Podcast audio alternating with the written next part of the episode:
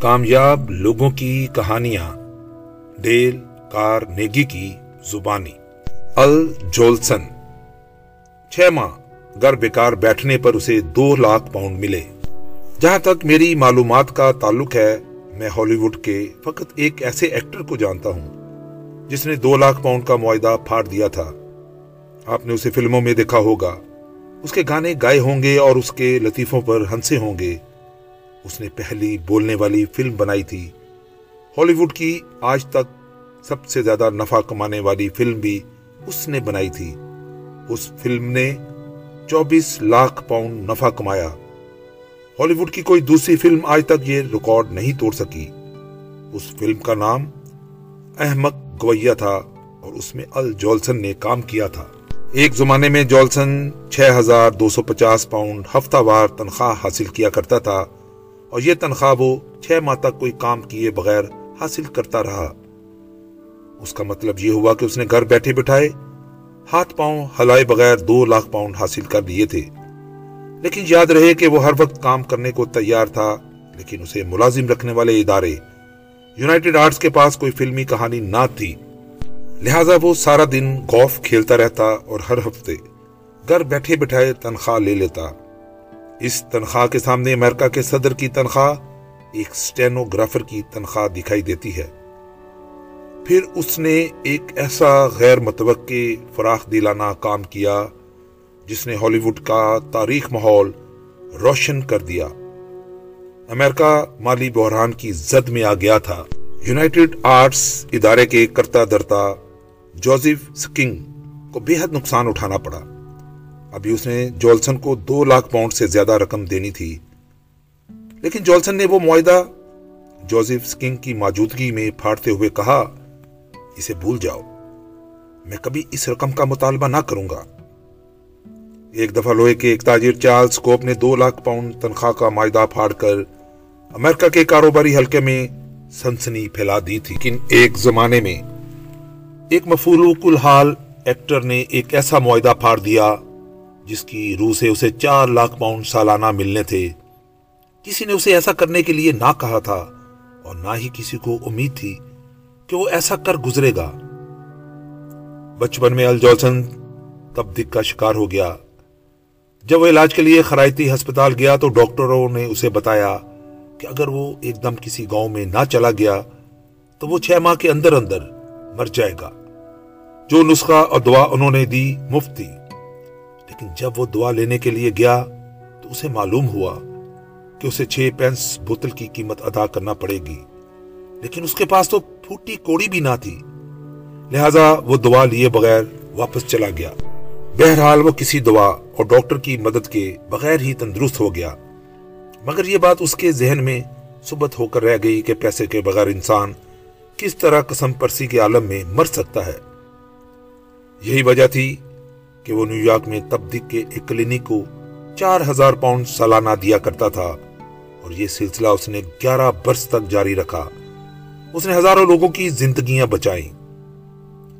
مجھے لوگوں کی تاریخ پیدائش کے متعلق بڑا تجسس رہتا ہے، لیکن جب میں نے ال جولسن سے اس کی تاریخ پیدائش پوچھی تو اس نے بتایا کہ اسے خود بھی معلوم نہ تھی۔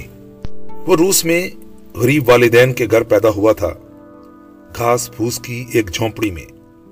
یہ ایک ایسا ماحول ہوتا ہے جہاں ہر سال دوسرے سال سے یکسانیت رکھتا ہے، لہذا اس کے والدین نے یوم پیدائش جیسی معمولی بات کو یاد رکھنے کی کوشش نہ کی۔ اسے بالکل معلوم نہ تھا کہ وہ اٹھارہ سو پچاسی اٹھارہ سو چھیاسی یا اٹھارہ سو اٹھاسی میں پیدا ہوا تھا، لیکن نامور ہونے کے بعد اس کے احباب اسے اس کی سالگرہ پر طوائف دینا چاہتے تھے۔ مجبوراً اسے سالگرہ کا دن چننا پڑا۔ وہ جانتا تھا کہ خزاں کے موسم میں پیدا ہونا کاروباری نقطہ نظر سے خسارے کا سودا ہوگا، کیونکہ اس زمانے میں ایکٹروں کی اکثریت فاقہ مست ہوتی ہے، لیکن موسم بہار آتے ہی ان کی جیبیں گرم ہونے لگتی ہیں۔ چونکہ مئی کا مہینہ بے حد خوشگوار ہوتا ہے، لہذا اس نے اسی ماہ پیدا ہونا پسند کیا۔ چھبیس مئی اٹھارہ سو اٹھاسی کو اس نے تسلیم کیا تھا کہ یہ تاریخ اس کی صحیح تاریخ پیدائش نہیں مگر اس کے لگ بھگ ضرور ہے، زیادہ سے زیادہ چار پانچ سال کا فرق پڑ سکتا ہے۔ جولسن نے پہلی دفعہ ایک بچے کی حیثیت سے سٹیج پر کام کیا تھا۔ اس کھیل کا نام گیٹو کے بچے تھا اور اس میں اسے فقط یہ جملہ ادا کرنا تھا، یہودیوں کو مار ڈالو۔ اس کے والد کو اس زمانے میں یہودیوں کے ایک ذبح گھر میں جانور ذبح کرنے کی ملازمت ملی تھی۔ جب اس نے اپنے بیٹے کی زبان سے یہودیوں کو مار ڈالو سنا تو اس نے اس کا تھیٹر جانا بند کر دیا۔ جب جولسن پہلے پہل نیو یارک گیا تو بالکل مفلوق الحال تھا۔ واشنگٹن سے اس نے ٹکٹ کے بغیر سفر کیا۔ وہ اس قدر سادہ لو تھا کہ نیو جرسی کے شہر نیو آرک کو نیو یارک سمجھ کر وہاں اتر پڑا۔ وہاں اسے ایک باغ میں گھاس پر رات بسر کرنی پڑی۔ صبح جب وہ بیدار ہوا تو مچھروں نے کاٹ کاٹ کر اس کی بری حالت کر رکھی تھی۔ اس کا سارا جسم سوج گیا تھا۔ آخرکار جب وہ نیو یارک پہنچا تو شروع شروع میں اسے عوامی باغوں میں بینچوں پر اور بندرگاہوں کے قریب ٹرکوں کے نیچے سونا پڑا۔ کئی کئی دن اسے کھانا نصیب نہ ہوتا، بعض اوقات اسے کھانے کے لیے چوری بھی کرنی پڑتی۔ لیز کوبرڈ نے ایک دفعہ کہا تھا کہ امریکہ میں فقط دو ایسے ایکٹر ہیں جو کسی شہر جا کر وہاں کے کسی تھیٹر کو تماشائیوں سے بر سکتے ہیں، ایک فریڈ سٹون اور دوسرا ال جولسن۔ ال جولسن نے مجھے بتایا کہ جب وہ پہلی دفعہ ونٹر گارڈن تھیٹر کے سٹیج پر نمودار ہوا تو اس کی دلی حالت بے حد خستہ تھی۔ وہ کھیل بڑا طویل تھا، اس کی باری نصف شب سے پہلے نہ آتی تھی۔ جب وہ سٹیج پر گیا تو لوگوں نے اسے نظر انداز کر دیا، کسی نے کوئی تالی وغیرہ نہ بجائی۔ کھیل ختم ہونے پر وہ دل شکنی کے عالم میں گھر کی سمت چل پڑا۔ وہ چون نمبر سٹریٹ میں رہتا تھا لیکن غنودگی کے عالم میں انیس سٹریٹ میں چلا گیا، چھیالیس بلاک دور۔ وہاں پہنچ کر اسے اپنی غلطی کا احساس ہوا۔ یہ بات کبھی اس کے وہم و گمان میں بھی نہ آ سکتی تھی کہ ایک روز اس کا نام نیو یارک کے نامور تھیٹر براڈ وے میں رنگین روشنیوں کے درمیان چمکا کرے گا اور تھیٹر کے مینیجر اسے ایک منٹ کا معاوضہ چالیس شلنگ دینے کے لیے ہر وقت تیار رہیں گے۔